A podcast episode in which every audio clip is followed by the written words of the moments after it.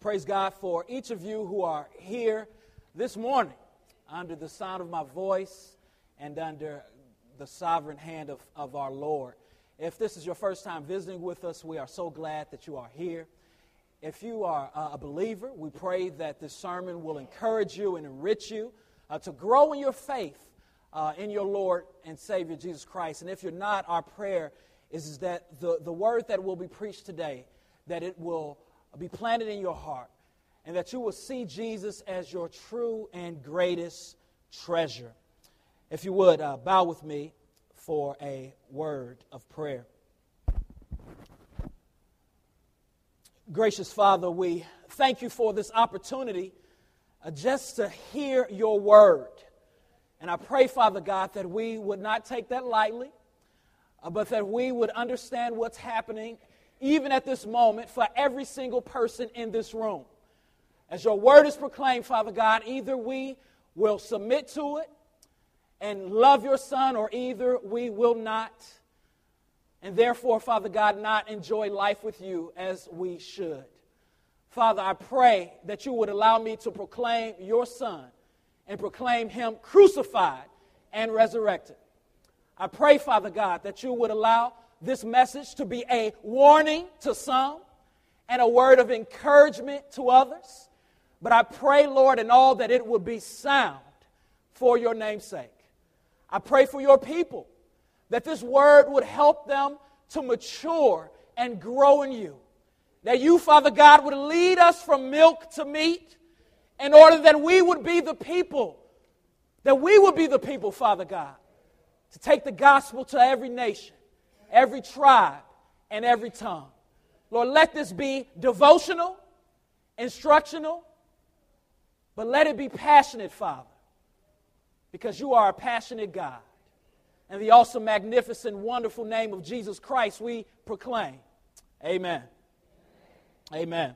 You know, the Bible is God's revelation about Himself given through the inspiration of the Holy Spirit to mankind. And the Bible, uh, God once proclaimed to his servant Moses as he passed by him, he said, The Lord, the Lord, a God merciful and gracious, slow to anger, and abounding in steadfast love and faithfulness, keeping steadfast love for the thousands, forgiven iniquity and transgression and sin. This is what God proclaimed about himself.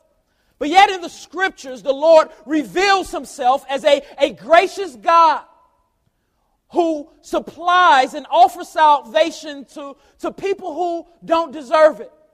But the scripture reveals that he is also a God who can be turned off and who can choose to, to not reveal himself to some. There is a disastrous sin that can lead one to be eternally separated from God.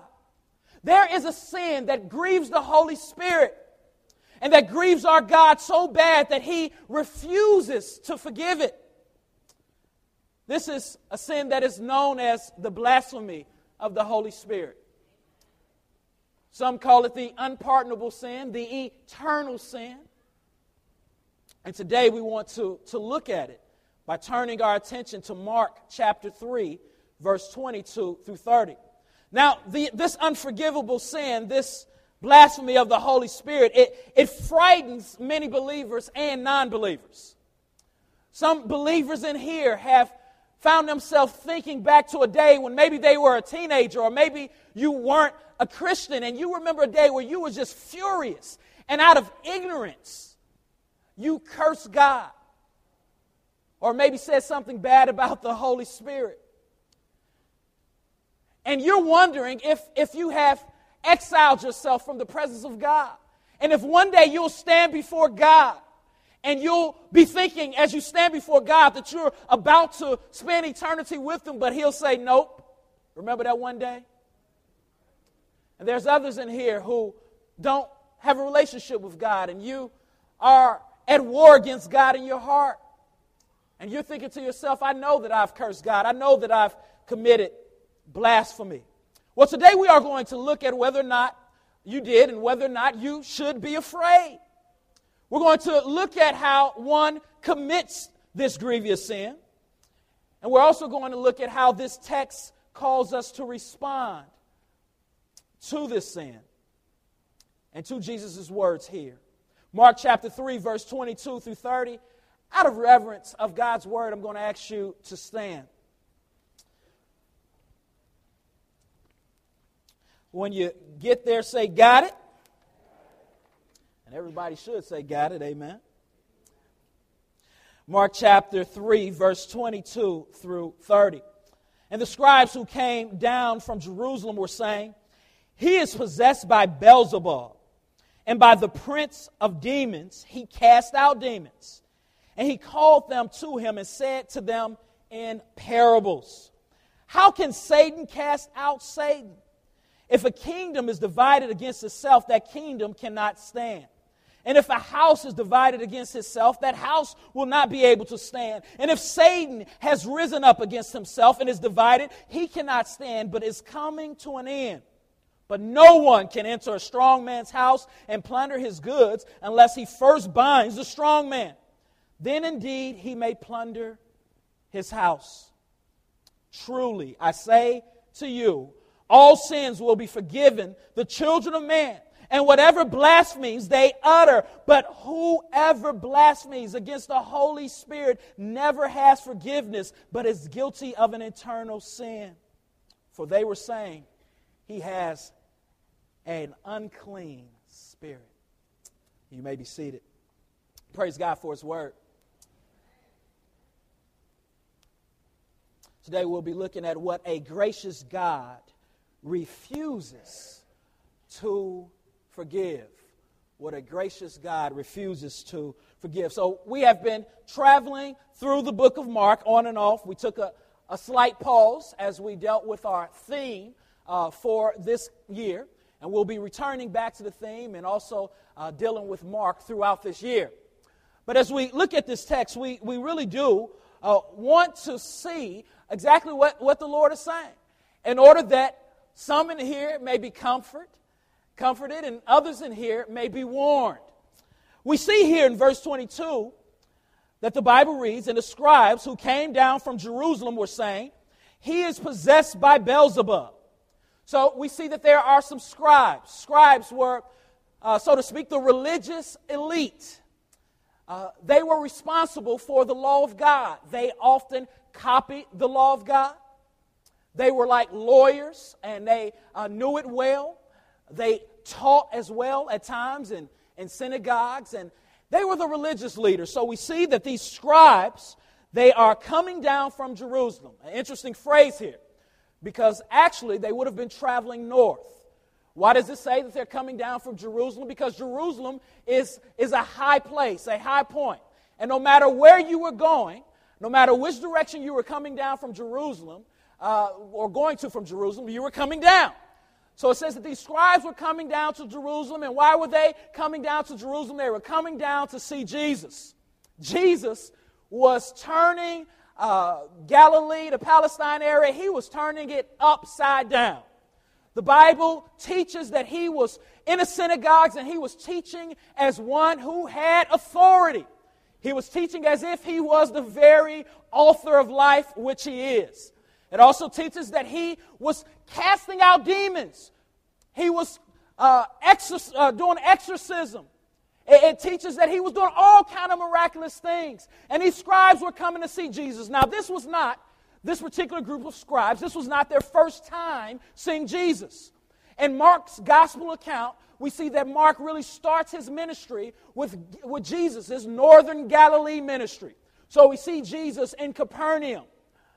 But According to the other Gospels, the Synoptic Gospels, we know that Jesus went to Jerusalem and he spent some time in Jerusalem. And while he was in Jerusalem, he cleaned out the temple because people were worshiping in vain and not representing uh, God in the way that they should.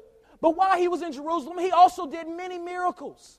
So these scribes are coming to see Jesus, a Jesus that they would have saw already do miracles. They would have saw him heal people. They would have heard him teach. They would have seen him carry himself like no one had ever carried himself before. He was a, a faultless and a, a blameless man. When they looked at him, they would have been looking at the very presence of God, the very person of God.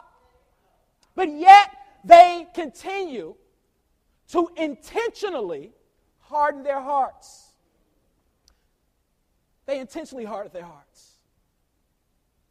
They, they, they intentionally said, This is not one who we should follow. Why? Because they wanted to protect their own kingdom, they wanted to protect their own interest. They were the religious leaders, they, they loved their law, they loved being celebrated by the people, they loved seeming important. So when they heard the very words of God, the very life of God, they hardened their hearts and they chose not to love God. And of course, we know that there's a satanic presence behind it. Satan also, the Bible says, that is blinding those who are in the world.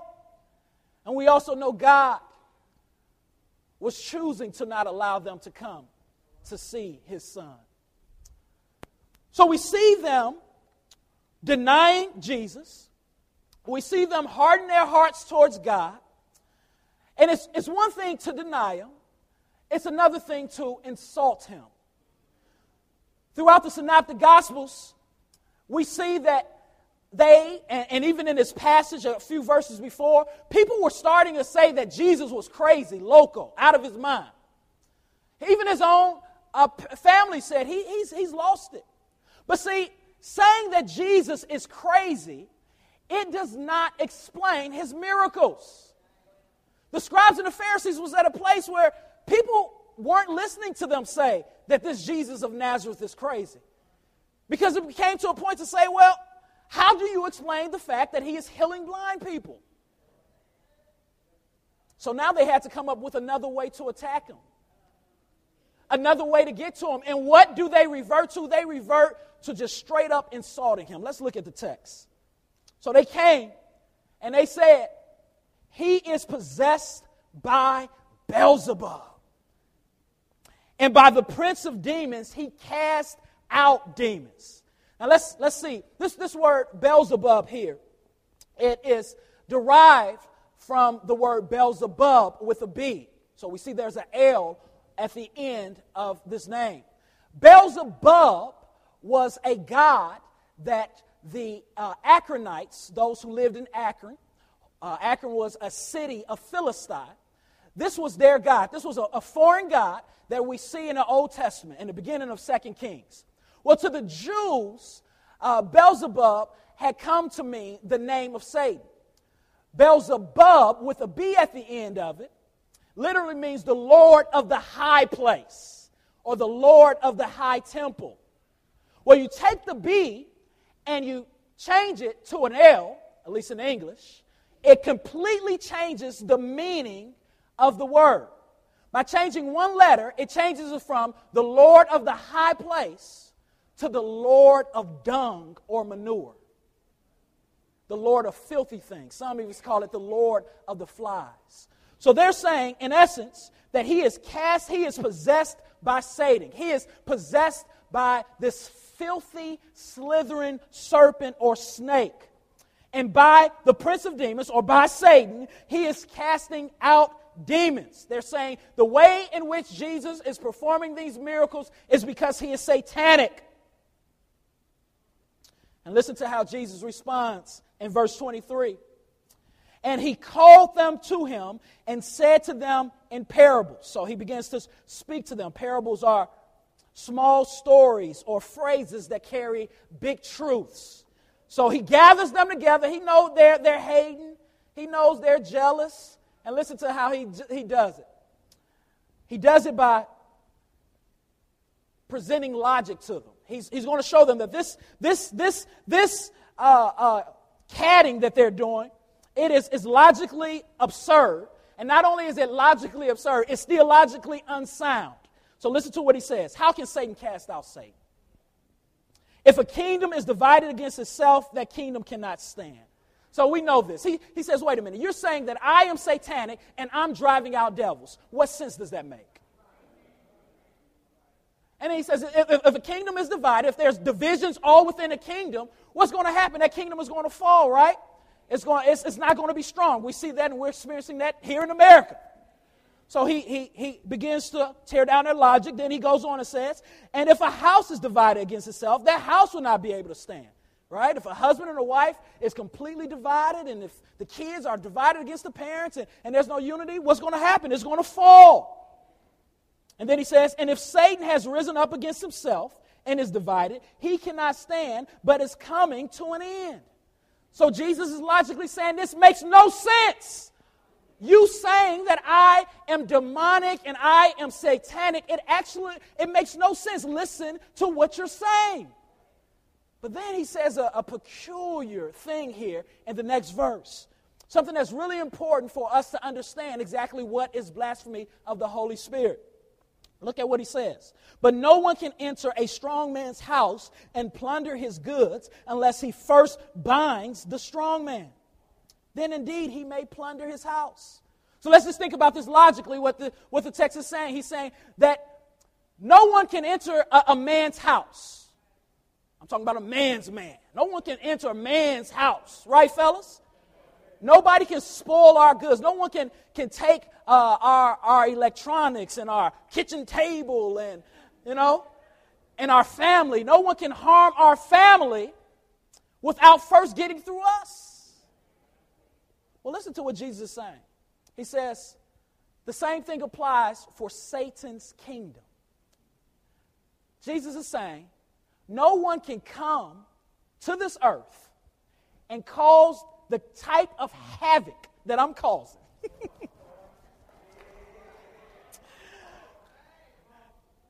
no one can stand, like Mark chapter 1 shows, no one can stand in the synagogue and just begin to preach the word and have a demonic man begin to yell. No one can go to Peter's mother's house and just touch her and watch a headache leave. He says, no one can do what I'm doing unless I, unless they first bind the strong man. So what is Jesus doing? Jesus is pointing back to Genesis chapter 3:15, back to that promise that God made in the middle of a garden when Adam and Eve sinned against God and chose to rebel against him and to live life on their own merit and their own standards. Jesus is saying, as God promised that one day from the seed of a woman there will come one who will bruise the head of the serpent. Jesus is saying, I am that man. I am the one who has come to crush Satan's kingdom, and you are now witnessing that. I'm not satanic. I'm not bound by Satan. I'm the true strong man that's able to come in a house and clean it up. I'm the true strong man who is able to establish a kingdom that will not be shaken.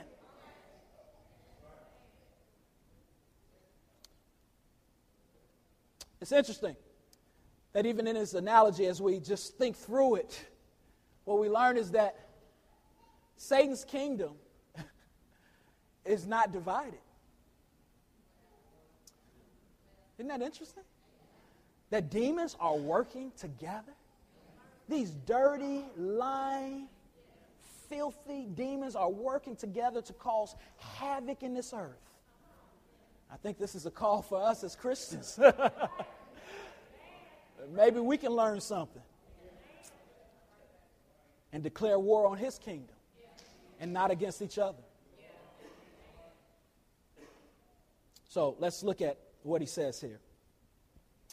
Verse 28 Truly I say to you, all sins will be forgiven.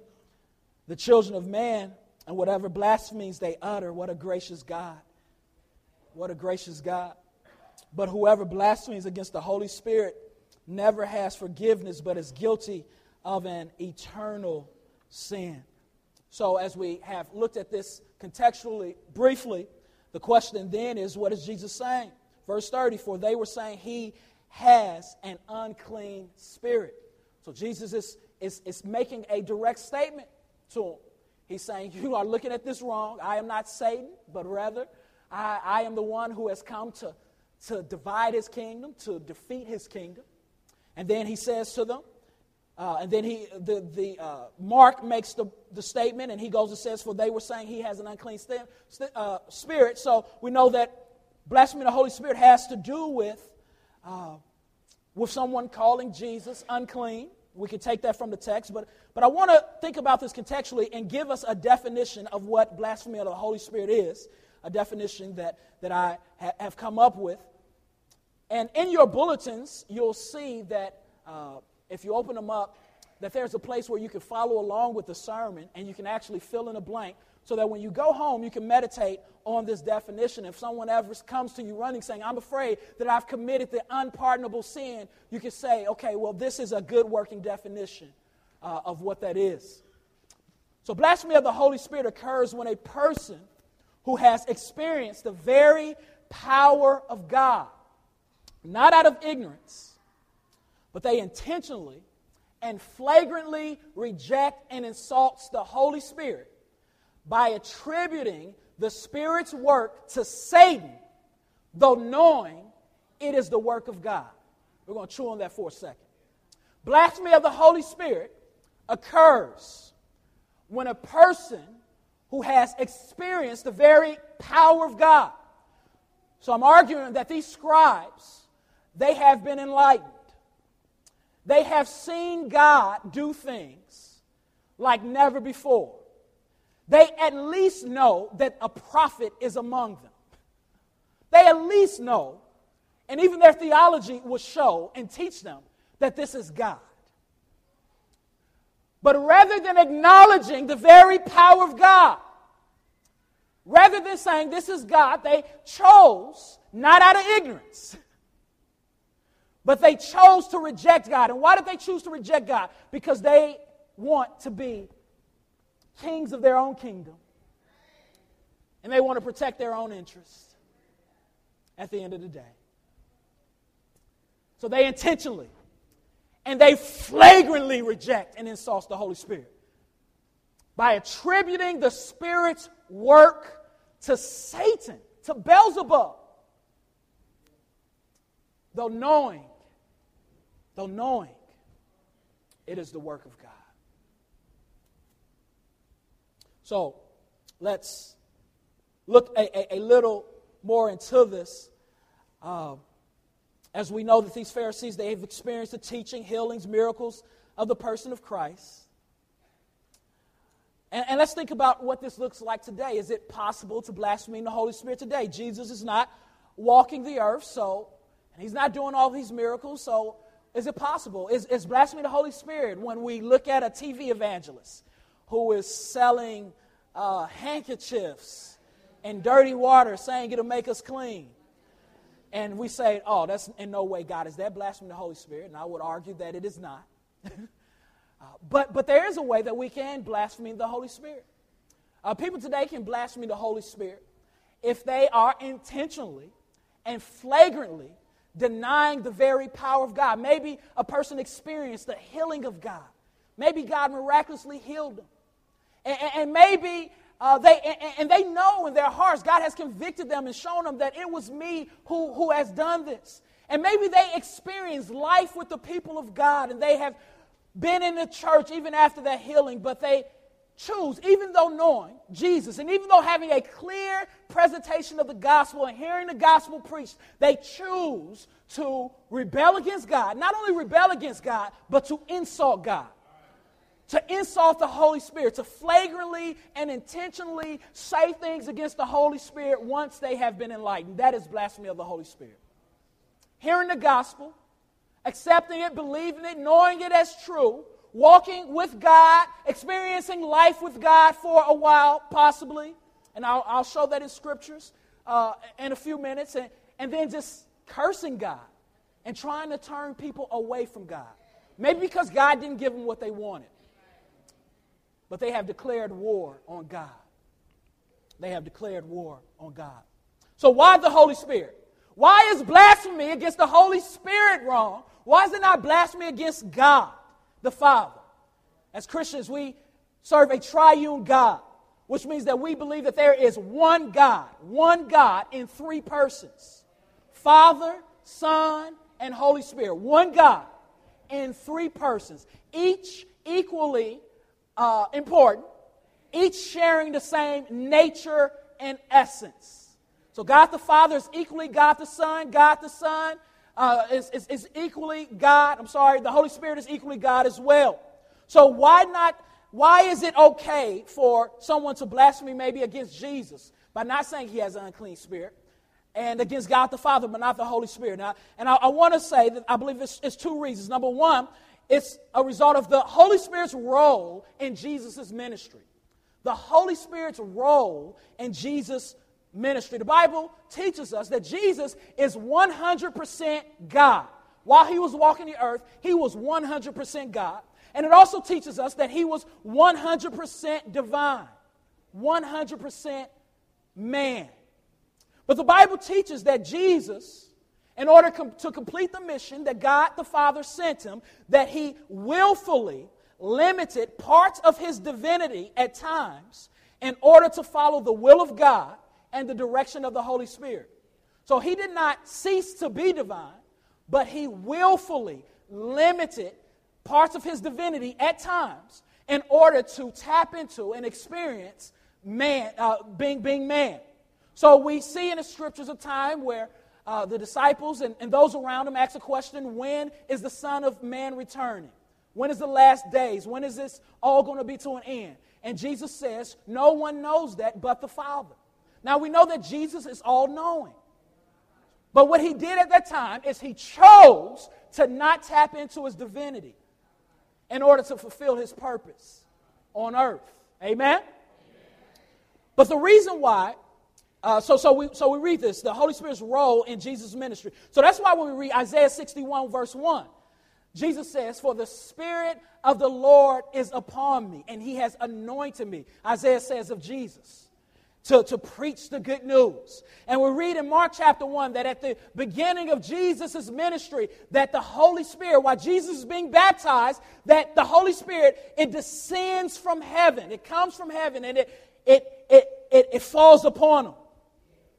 So, G, in order that Jesus, while he is walking this earth, in order that he can follow God the Father's lead as well as the Holy Spirit's lead. And we know that right after that, the Spirit led him to the wilderness. So he is just like us. He is depending on God. That's why we see him praying, getting away in the wilderness and praying, because he is really depending on God the Father and the Holy Spirit. He is showing us how to live as Christians.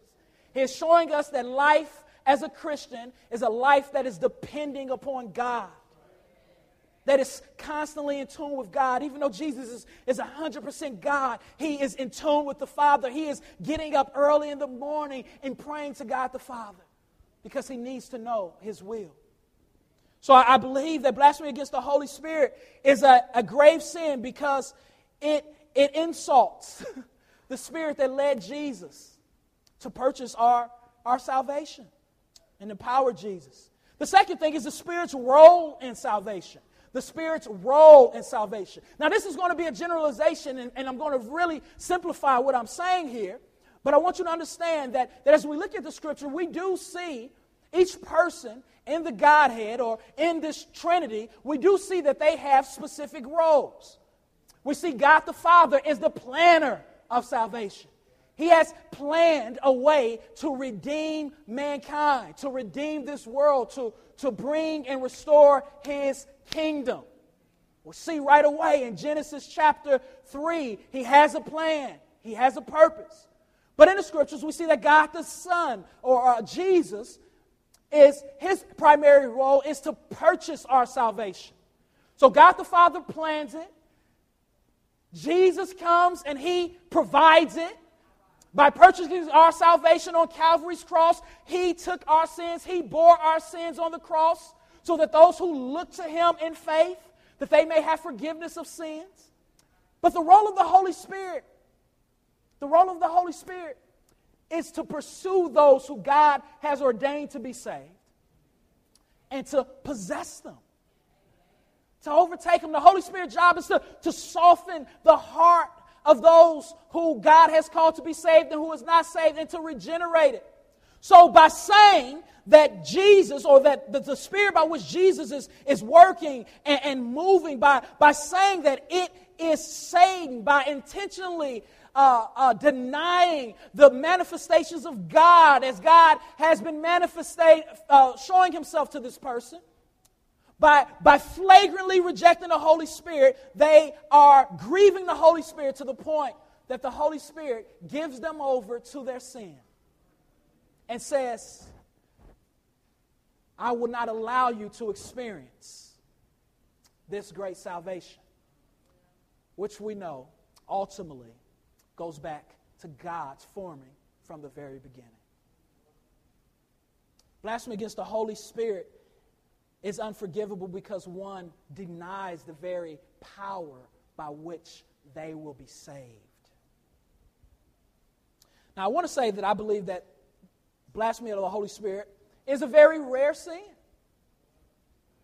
Uh, I think that it's a very rare sin in a sense that, of the way that we see it laying out in this text. You know, most people, even non believers, if you don't believe in Jesus, most people are not at the point where they will call Jesus Satan. They're not. They may say he's not God, he's a prophet, he's a liar, or he's a lunatic. But very few people will stand up and say he's Satan and mean it. And very few people have the chance to experience God enlightening them in such a way and saying, I know this is God, and then turning their backs from Him and cursing Him in this way. So it's a rare sin. So, what do we do with this text? What do we do with this text? Well, one, I want to encourage you if you have been haunted by the sin of blasphemy. Maybe, as I said before, you said something against uh, God or Jesus when you were younger and that haunts you and you uh, have been bearing fruit of repentance and love the Lord uh, and you did it out of ignorance, I want to call you to, to relax and be comforted. But I think that this text ultimately does two things. Number one, it, it's a call for unbelievers to follow Jesus immediately. To follow Jesus immediately. If you do not have a relationship with Jesus Christ, this text is calling you to follow him immediately. And I'm not using the word accept him. Oh, accept Jesus. Jesus doesn't need our acceptance. I'm calling you to follow him. I'm using the words that he used in Mark chapter 1. Follow me. You need me, I don't need you. This text calls you to follow him immediately. What do you mean? These scribes, they didn't just get here overnight. This just wasn't one morning they woke up and, they're, and then the next second they're just cursing Jesus and meaning it, even though they see his very power. This was probably a slow process of them denying every single miracle that they saw as they were following him around Jerusalem. This was a process of them hardening their hearts over time. And there is someone in here today who have you have heard the good news.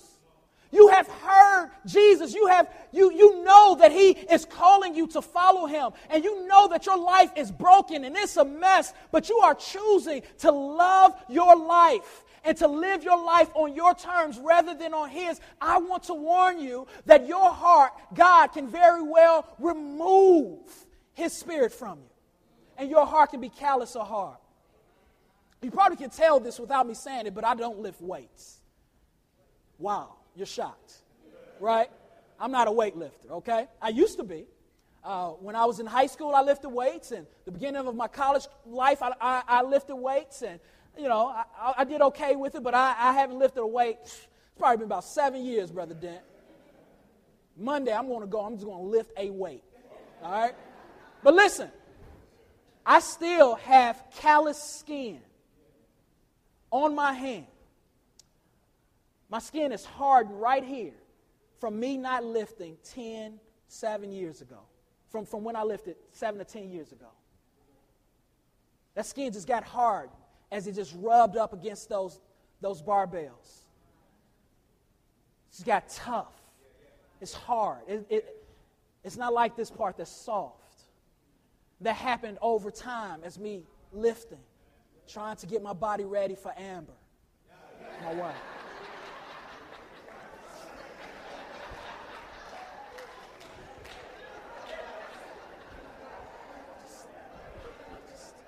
Just happened over time. Preparing for my wife, it just happened.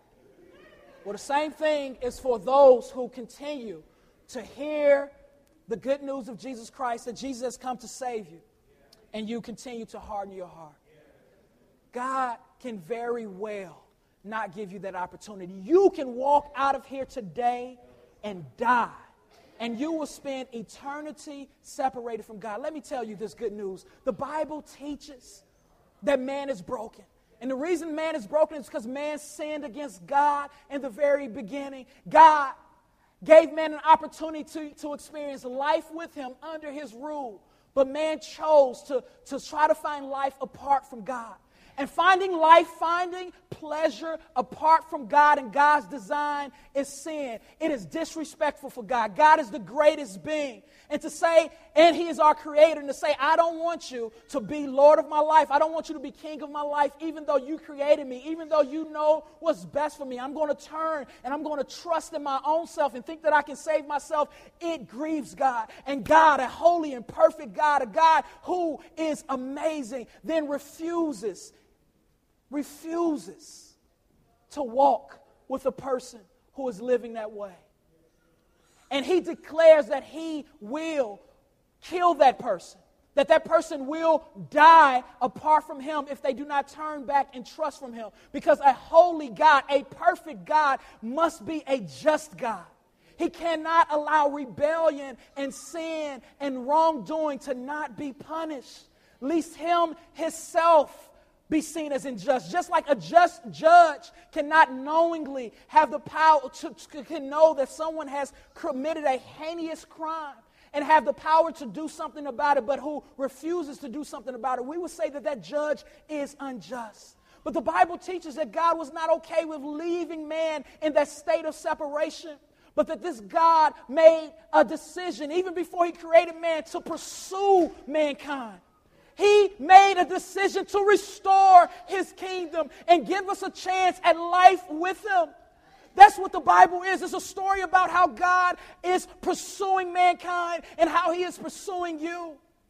And the ultimate climax shows up in his son Jesus. Jesus came fully God and yet fully man, and he walked this earth in order to be a pleasing life and a pleasing sacrifice to God. He did for you what you could never do for yourself. He was perfectly obedient to every single part of the law and he died a death that you deserve. All of God's wrath, that wrath that he has towards our disobedience, our knowing us, us sinning against him, knowing that we're sinning against him. God chose to allow his wrath to be poured out on his son in order that you would not have to experience that, in order that you would have life with him. Every sin, lying, bitterness, jealousy, hatred, murder, adultery, God made a way for you to be forgiven through his son, Jesus Christ. Jesus took the punishment that you deserved. He went to hell on Calvary's cross in order that you would not have to. And he calls you to turn from a life committed to living for yourself, to turn to a life committed to knowing Jesus and living for him, to repent Today, you are hearing this message. And if you are hardening your heart, I want to warn you don't. You will end up possibly just like these Pharisees, storing up wrath in your heart. And if you don't curse God while you're here on this earth and say that He's Satan, you one day will stand before His throne when He reveals Himself, and in your heart you'll be cursing Him because you know that you will not spend eternity with Him. And God is trying to save you from that. You know, someone in here today, you, maybe you're saying, listen, you don't understand, Pastor Jamal. You don't understand all that I've done. You don't understand, you don't understand the weightiness of, of the things that I've done. There's no salvation for me. Pastor Jamal, I've ripped people off. I've sold cocaine. Pastor Jamal, I've prostituted myself. I've betrayed people who loved me and who did no good. Pastor Jamal, just last night I was, I was in a bed with a woman or a man that I had no business being in bed with. And I'm here to tell you that there is forgiveness for you. Isaiah 51, 59 and 1 tells us that God's hands are, are not too short that he cannot save you. And he is not deaf so that he cannot hear you or blind so that he cannot see you. He sees you. And even in the midst of your filth, in the midst of your hardening of your heart, he says, Life with me is better. Turn from a life committed to yourself and trust in me. And I know you feel like you don't deserve it. I'm glad you feel that way because you don't deserve it. No one deserves this salvation. No one deserves to have their sins forgiven by an eternally and infinite holy God. No one deserves to experience life with God and God's grace. No one ex- deserves to experience the family of God. No one. But that is what salvation is all about. It's about how this gracious God, in spite of ourselves, saves us and out of Him saving us, even though we know we don't deserve it. That is what motivates us to live for Him. Number two, the second thing this text shows us is this, and we're done. This is a call for unbelievers to follow Jesus immediately, but this is a call for Christians to fight sin immediately. To fight sin immediately. Go to Hebrews chapter 6 really quickly. Hebrews chapter 6, verse 4. You know, we can read this and we can say, Whoo, I haven't blasphemed the Holy Spirit, or Whoo, I'm glad I'm in Jesus, but this is a warning. Now, Hebrews chapter 6 is a very difficult passage. So I'm going to go through it quickly, but hopefully I'm going to go through it rather clearly because I think that the same thing is, is happening here that Jesus is bringing up in Mark chapter 3. I, I believe that as God's word says. Let's look at verse 3. And this we will do if God permits. For it is impossible in the case of those who have once been enlightened, who have tasted the heavenly gift, and have shared in the Holy Spirit, and have tasted the goodness of the Word of God and the powers of the age to come, and then have fallen away to restore them again to repentance, since they are crucifying once again the Son of God to their own harm and holding him up in contempt. Okay, so in verse 4, we see says, so, so we see that the writer of Hebrews is writing to Jews not many, many years after the death of Jesus. And he's writing to, to warn these Hebrews. And what he's warning them is he's warning them against falling away. He's warning them against not taking their relationship with God serious. Now, I want you to understand that we cannot, a person who has truly been saved by God, who has truly been regenerated by the Holy Spirit, who has truly been captured by God, cannot lose their salvation. It's impossible. John chapter 10. Once a person is truly saved, they are saved. But while we are saved, the Bible also teaches that we are being saved. Okay? Salvation ultimately will be fully experienced as we persevere to the end. So, this language that the author is using here, he is warning people who have been enlightened.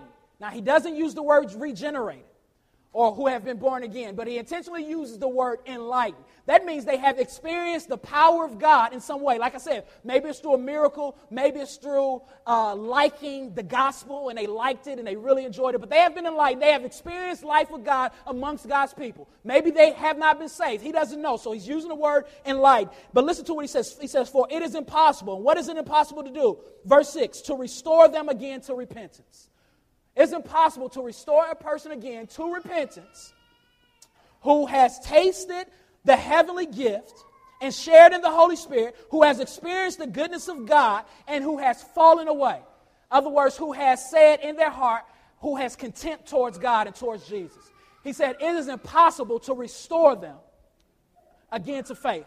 So, what is happening here? I believe what's happening here is, is that the author is really picking up on what Jesus is teaching. He's trying to warn Christians to not take their sin lightly. He's trying to warn them and warn us to run from sin. Because sin, it grabs us and it keeps us longer than we want to stay. And if we're not careful, our hearts can be hardened towards the message that we have received. And we can find ourselves back in the world or in the world where we probably were before with a hard heart towards God, in contempt with God, flagrantly rejecting and insulting God. I know a person like that who was someone I looked up to, who was a minister of the gospel.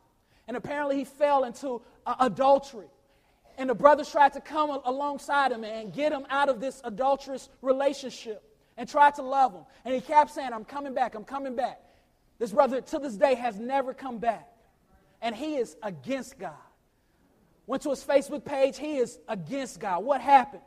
This, this one person who was enlightened before, who appeared to know God, who probably really did not know God, he hardened his heart. He allowed sin to stay too long, and that sin got comfortable to him. And now he is not in God.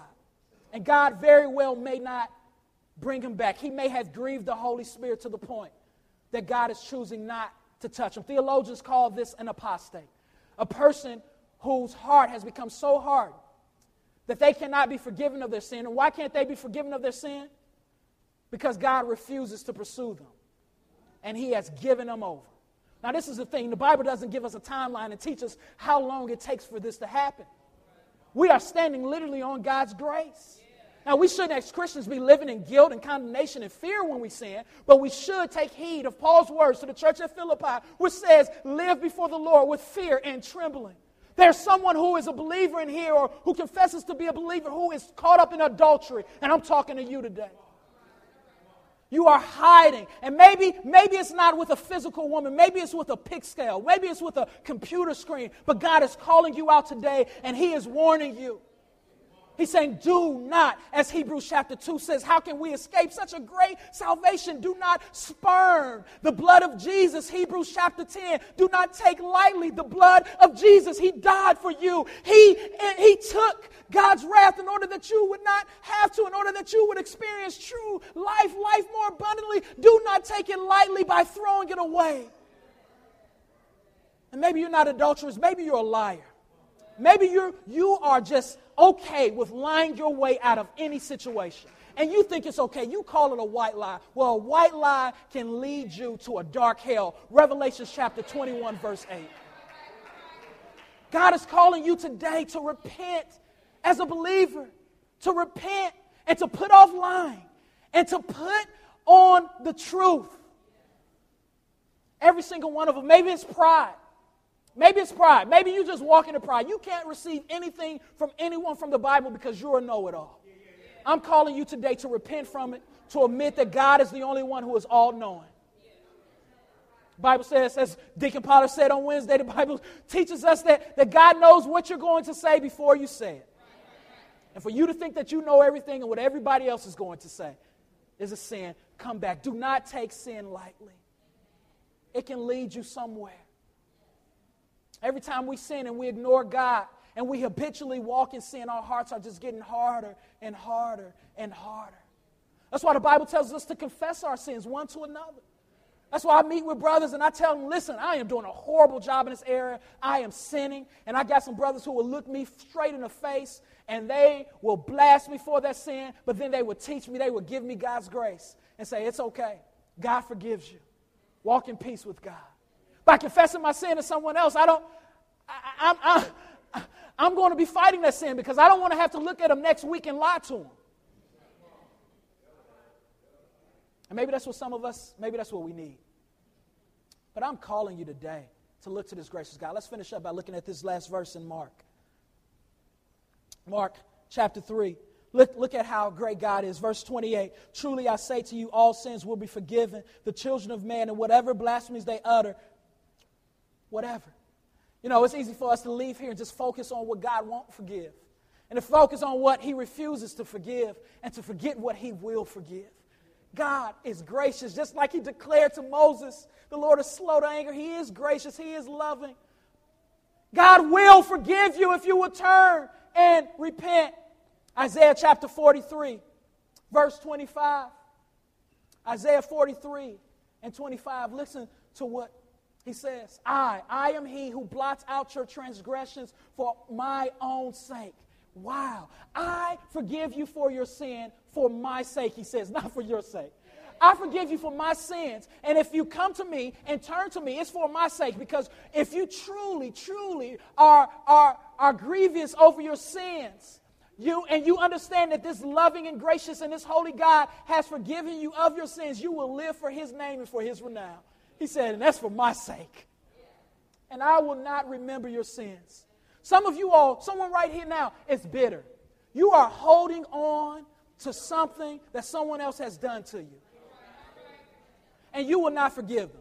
Some of you are holding on to stuff that someone else has done to you or someone else, even in this church, and that person has no idea about it.